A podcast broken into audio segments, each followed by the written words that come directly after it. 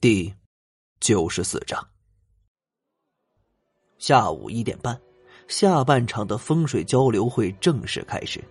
一些早已在会场中坐下的风水师见李想和修远道人以及灵神会长老一同走进来，开始窃窃私语：“哎哎，你们看呢？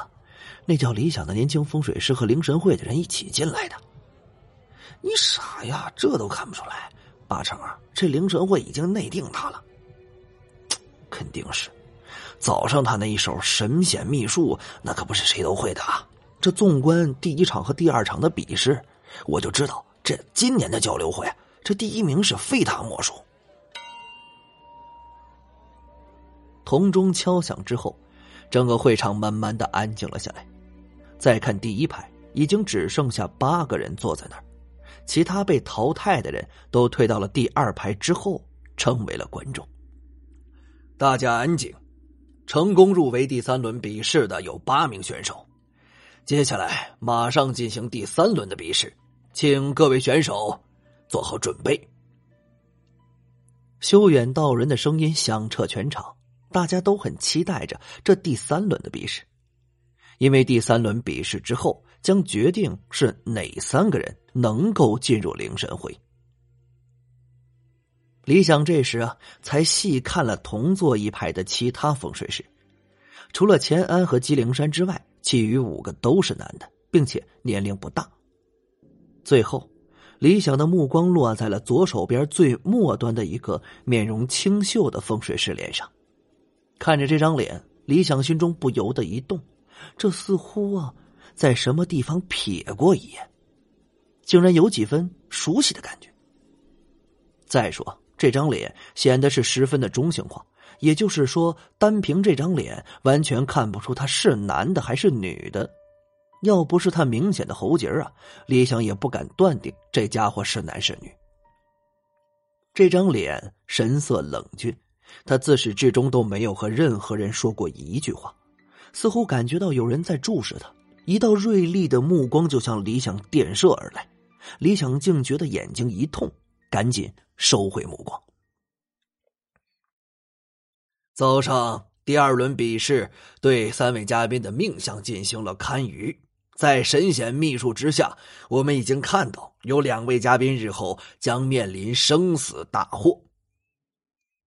修远道人说到这儿，顿了一下，目光一转。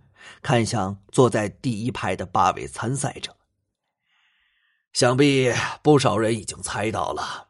不错，第三轮的比试就是改命，为刚才被堪舆的将面临生死之祸的嘉宾改命。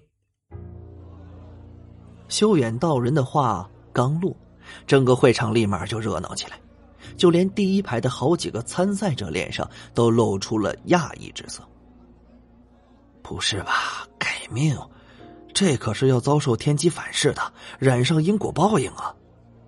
不错，如果说看于命相是有可能遭受因果报应，那帮人改命绝对是会遭天谴的。况且这是比赛改命啊，连挂金都不收，那就更严重了。天行有常，不为尧存，不为桀亡。逆天改命，乃是向阎王要人。这即使成功。风水师本人恐怕日后也是凶多吉少。这修远大师出了这么个比试项目，当真是考验参赛者信心啊！有舍有得，看来这几个小伙子得在进入灵神会和承受天谴报应之间选择权衡了。喂，李强，你听见没啊？改命哎，真有趣儿。姬灵山脸上一副跃跃欲试的样子。这妮子不知道是装傻呢，还是什么？逆天改命，这又不是过家家。风水史上，风水师因为改命遭受天谴和报应惨死的可不在少数。人为财死，鸟为食亡。风水师为财改命，心存侥幸，却不知不是不报，而是时候未到。正因为啊，几乎啊。没有风水师能够逃脱天道的惩罚，所以风水师基本上都只帮人看与风水、占卜气运，除非是至亲之人，不然风水师是几乎不会给人改命的。不过，这凡事儿总有例外。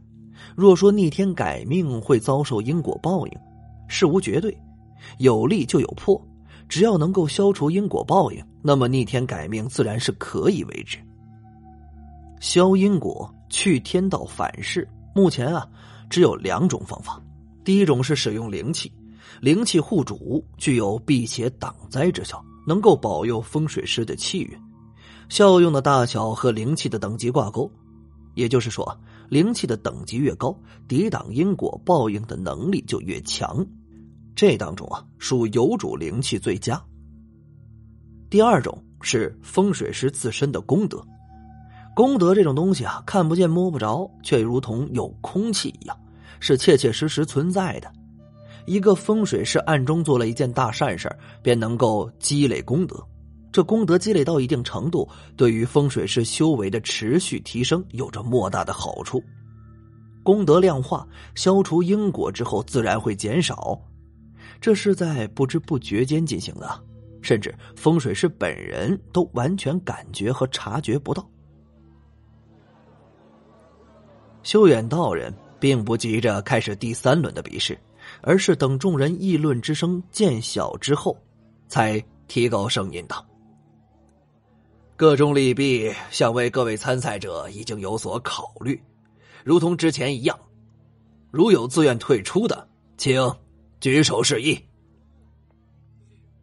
这第一排八个人之中，没有一个人举手，很显然都走到这一步了，距离加入灵神会就一步之遥。这时候选择退出，岂不是功亏一篑？这个没人会甘心的。李想忍不住。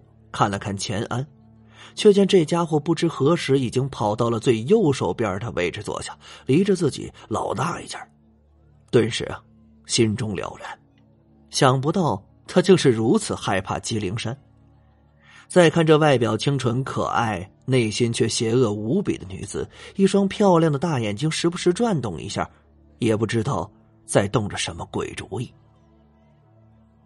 既然没有人选择退出。那么，第三轮的比试正式开始。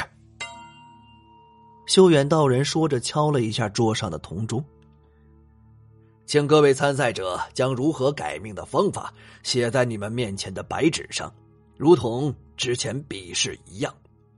这轮的比试，你们有半个小时的时间作答。作答完成交卷后，十一长老将会对你们的改命方法以及效果做出评估。评估后进行排名。另外，本轮比试不限于比试，参赛者可以现场对两位嘉宾择其一进行改命。计时开始。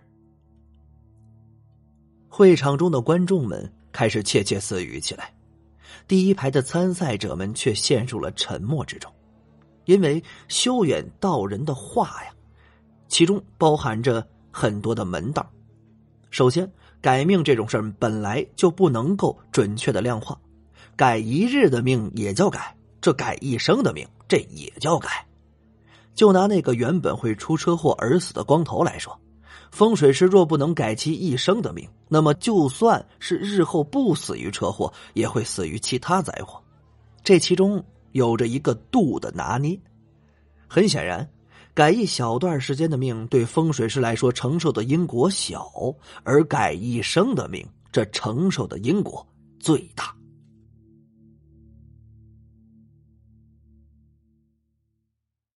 感谢您的收听，去运用商店下载 Patreon 运用城市，在首页搜索海量有声书，或点击下方链接听更多小说等内容。